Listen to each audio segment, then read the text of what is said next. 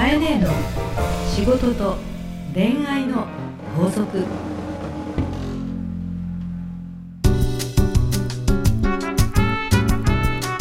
番組ナビゲーターのナグーです。カエネーの仕事と恋愛の法則。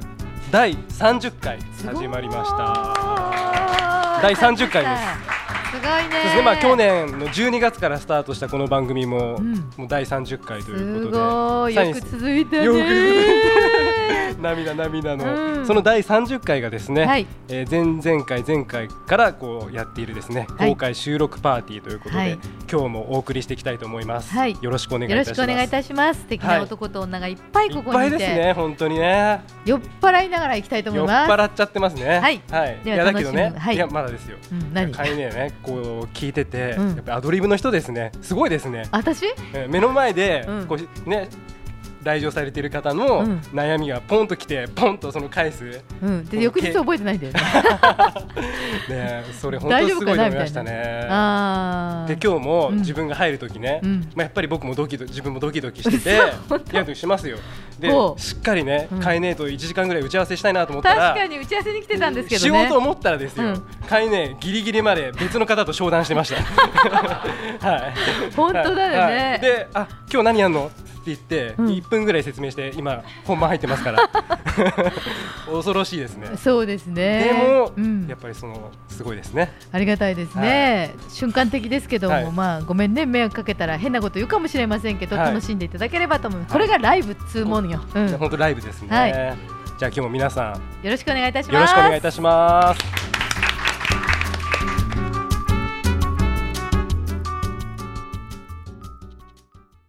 それではかえね会場に来られているですね、はい。皆さんのお悩みにですね。今日も答えていただき今日も 今日も答えていただきたいと思います。では一人目の方よろしくお願いいたします。よろしくお願いいたします。お名前年齢職業それから相談内容をお聞かせください。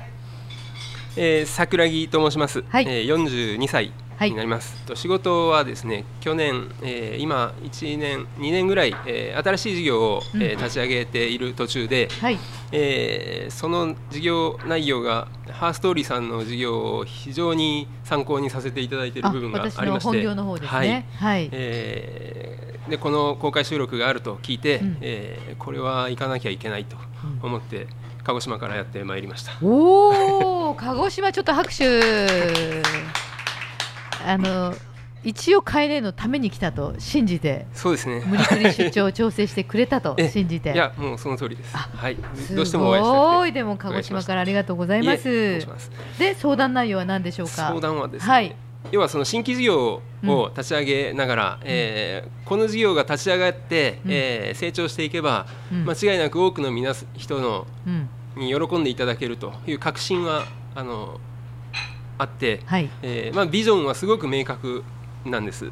で、カエネの本を読ませていただいて、あありがとうございます。あのハーストーリーハウスっていう絵がはい。あると、はい。あの話はすごく共感をしてですね、はい。あこれが1枚あったから何かあってもここに戻ってこれたんだなっていうのがすごく、あの共感できたんですよ。うんうん。でただおそらくあの、まあ、ここはぜひお聞きしたいところなんですけど、うん。ハーストーリーさんが今の事業内容とか、うん。事業のこういう形になってくるまでに、うん。最初からこういう形を目指してたというよりは、うん。ブレてない部分はもちろんブレてないんですけど、うん。あの試行錯誤しながら変わってきた部分とか、うん。あの深くあのあもっとこうすればもっといいんだっていう風になってどんどん変わっていった部分もあるんだろうなと思うんですけど、今はい。まさにそういう感じで、うん。えー事業を進めようかなと思いつついろいろ検討していくといやもっとこっちの方が絶対いいよねっていう風になって、うん。ちょっともう一回立ち止まってもう一回あの組み直そうとかっていうのをずっとこう繰り返しているような感じなです。なんるほど、でその辺の、えー未来を見ながら、うん目先のことも対応しながらという、うん。その辺のバランスというかですね、あのカエネがハーストーリーをこう立ち上げ当初の頃どういうふうにうん。こう進んでこられたのかなというのをぜひお聞きしたくて。はいわかりました。はい、えっと、ちょっと補足でね、はい。あの私の本を読んでくださってるってことなので、読んでない人も聞いてらっしゃると思うので、ちょっと補足しますと、えー私はハーストーリーという会社の経営を今しています、えー創業は1990年ですね、でその時に小さな、まあ、生まれたての子供を抱えて、えーもう一人の友人と主婦2人で創業しましたと、でその時に、えー自分たちの掲げたビジョンは、あ当時ビジョンという言葉も知りません、とりあえず自分が起業したきっかけは、えー主婦女性がもっと自分たちの本音思っていることを社会に言えて、えそれで世の中の商品やサービスが変わってくれるもっと自分が使いたいものもっとこうあってほしいなってお店が、えー消費者の意見で、えー影響されて、えー自分たちがより嬉しいサービスや、えー商品が得られるような、まあ、ウィンウィンな関係性が作れるような、まあ、マーケティング会社を作りたいと創業したはい。のは事実なはずなんだけれども、え結局私は化粧品を売ってるわけでも車を売ってるわけでもないものがないので、はい。声を商品にしました、えっと、主婦女性の声を根付けして企業に売るはい。という商売をしました。でその主婦の声を売るというビジネスをするということを、まあ、営業してもっとお宅のお店を良くしませんかとかもっとお宅の商品を良くするために主婦の意見を聞きませんかと営業に行くんだけれども、まあ売れない。だって商品がないもんね、はいはいはい。消費者の声をお金払って買うのか、はいそれはいくらなのか。でものすごく辛かったんですよね、うん。当時ね、子供を抱えながら。で私は収入が一切なくて、えー勤めてる時の方がずっと給料があって、えー本の中にも書いてるんですけども、会社の窓の向こう側にラーメン屋さんがあってね、時給630円って書いてあった時に、なんだ会社辞めて気づいたのよね。時給の方が確実じゃんって,、って思ったんですよ、うん。でその時にちょっと長くなりますけどありがとうね坂村木さんが言ってくださったその時に私はもうやっぱり何ヶ月も収入入らないんなら勤務した方がいいなと思った時に友人が佐藤みどりさんという女性でイラストレーターで私たち何のために創業したの？と10年後のハーストーリーの絵を描いてたんですよね。それが3階建てのビルで1階がカフェで2階がえ図書室と子どもたちの遊ぶ場所があって3階が私と佐藤の執務室でした。現在、えーまあ、10年後ですね。創業1990年で2000年の10年後に3階建てのビルを賃貸ですが手に入れて全くそっくりの建物を手に入れてるので多分桜木さんはそのハーストレーハウスの絵があったことが具現化して目に見えていたから歩めたんですねと。そんなことですよね。そうですね。はいはい。でまず未来の絵を描く。はい。これはやった方がいいです。はい。これは、まあ、男性で言えば絵じゃなくても数字で事業計画書とかそれでもいいんですけど、数値よりもビジョンは絵の方がいいです。でえっとまあ、いきなりですけど私昔ですね尾道のアモ珍味という珍味屋の会社さんに伺った時に、え社長室に巨大な模型があったの、うん。この模型なんですか？社長って聞いたら未来のうちの会社って言った模型なんですよ、はい。でしかもそれは作るかどうかわからないけれど毎日この模型を見て楽しんでるって当時おっしゃって、現在アモチミさんという会社はほぼそれを実現されてるのね、人って絵が見えてるとすべきことがこうイメージできる、はいはいただし事業は生き残りなのでね。うん。絵は逆に夢だけ食ってバクかみたいなね、うんはいはい。えっとそういう意味ではビジョンと戦略戦術は違う、はいはいなので桜木さんがイメージしているものを実現するための現在のこの時代においての具体的な事業の実現するためのプロセスにおける手段は決まってるんですか、い、ろいろ。どうやって儲けてそこにたどり着くか、そこをですから描いてうん。進んで、うん。でも進んだらいやもっとこうした方がいいっていうのが出てきて、うん。それでもう一回ちょっと練り直しとかっていうあーですね繰り返してる感じなんです分かった。あのね事業の成功って、みんなでずっと想像してちゃダメです、うん。すぐやる。はいはいはい。行動ですね。あのね行動というよりもですね小さくといいので、うんうん作って売ってみる。はいはい。でその時にただいまテストマーケティング中。はい。あのたくさん授業してきてですね、一番問題なのはああだこうだとみんなで想像していて必ず言うんですよ。えこうだったらもっとこうじゃないかって。うんうん。でせっかくまた作ったものを誰かがまたいやでもこれってこうだよ、うんずーっと意見がまとまらないんです、はいはい。あのね人からお金もらうってねマーケットが決めるのそうよですよね。うんはいはい。相手がお金払うのよ、うん。だからとりあえず売ってみる。はいはい。でこれも私あの、ね、書籍読んでくださったので、一番最初の、えっと「口コミュニティマーケティング」というはい。本の中で、日野さん私はいつかクッキー屋さんをしたいっていう物語が出てきて、その人に私は言ったんですねいつかクッキー屋がしたいならクッキー作ってるの？って言ったらクッキー作ってます毎日作ってってみんなに評判がいいですって言ったから、じゃああなたのそのクッキー店はなくていいから今日から作ったものをみんなで食べてもらったら意見をもらいいくらだったら買うかを言いできれば買ってもらうってことをもう始めなさい、そしてその人たちが本当にお金を払って買うのかっていうことを繰り返ししてってお金を払った人が1000人になったらその人たちの名簿をずーっと取っとけと、うん。お店ができたら知らせるね。お店ができたら知らせるね。と1000人の名簿を持って、やっとお店ができましたと1000人に連絡をしろと、はい。顧客持って創業するってすごいことなんですよ、はいはい。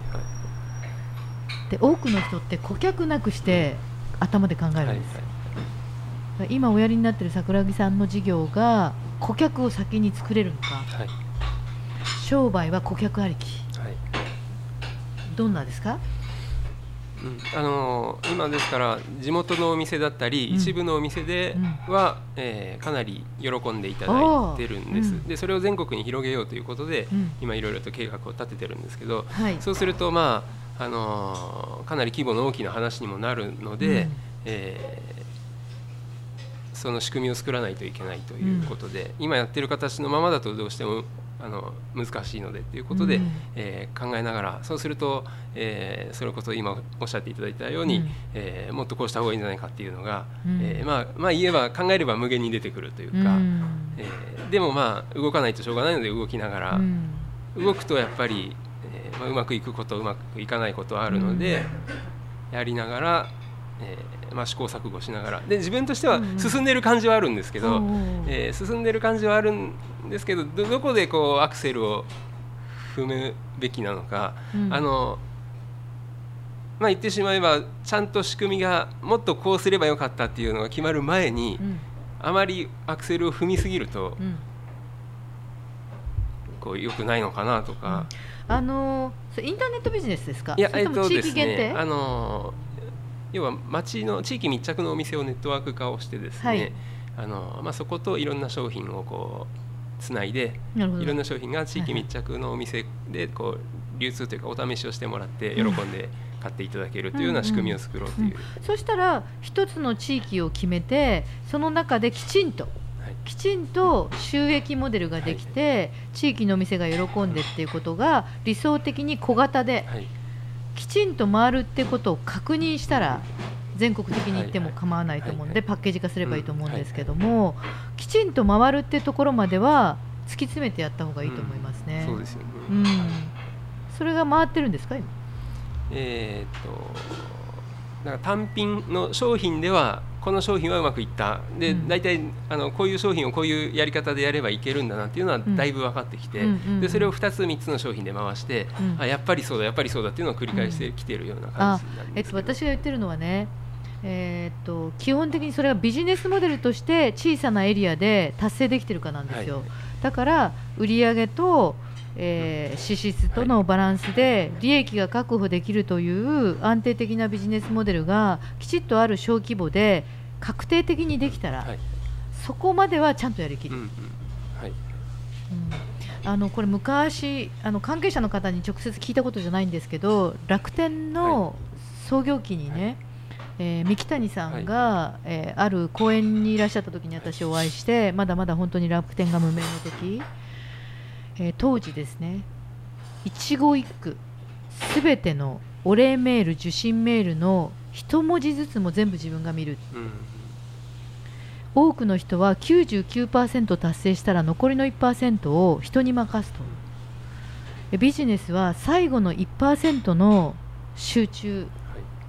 この最後の1%に手を抜かなかったやつのビジネスモデルがその後回り始めるっていうのをお聞きしたことがあって、まずはねあの小さなマスの中で成功モデルを作られる、うん。当たる当たらないじゃなくて、収益がビジネスモデルとして完成される、そうん。で急いだ方がいいですよね。そうは言っても時代の流れがあるから、ぜひ成功してくださいありがとうございますはいありがとうございます,、ありがとうございましたありがとうございました。真剣な悩みで。はい、そうですね。ありがとうございましあた。ありがとうございました。またゆっくり。カエネの仕事と恋愛の法則。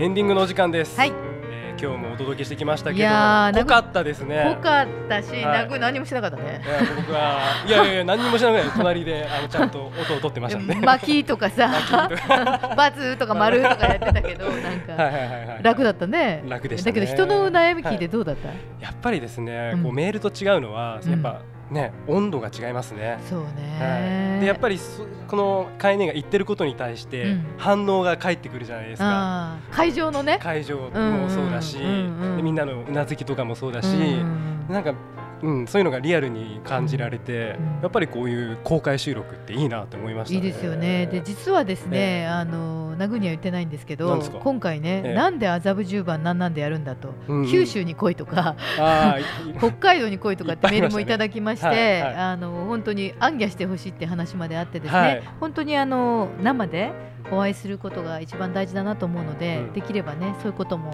努力したいなと思います。ね。はい。わかりました。い。でまあ次回も続きますんで。でも決して私あの占い師でも心理学者でも何でもないし、えまああの好き勝手に敵が増えようとはこのままいきます。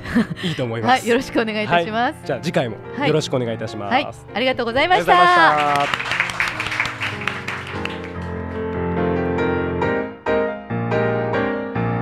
た。この番組はハーストーリーの提供でお送りしました。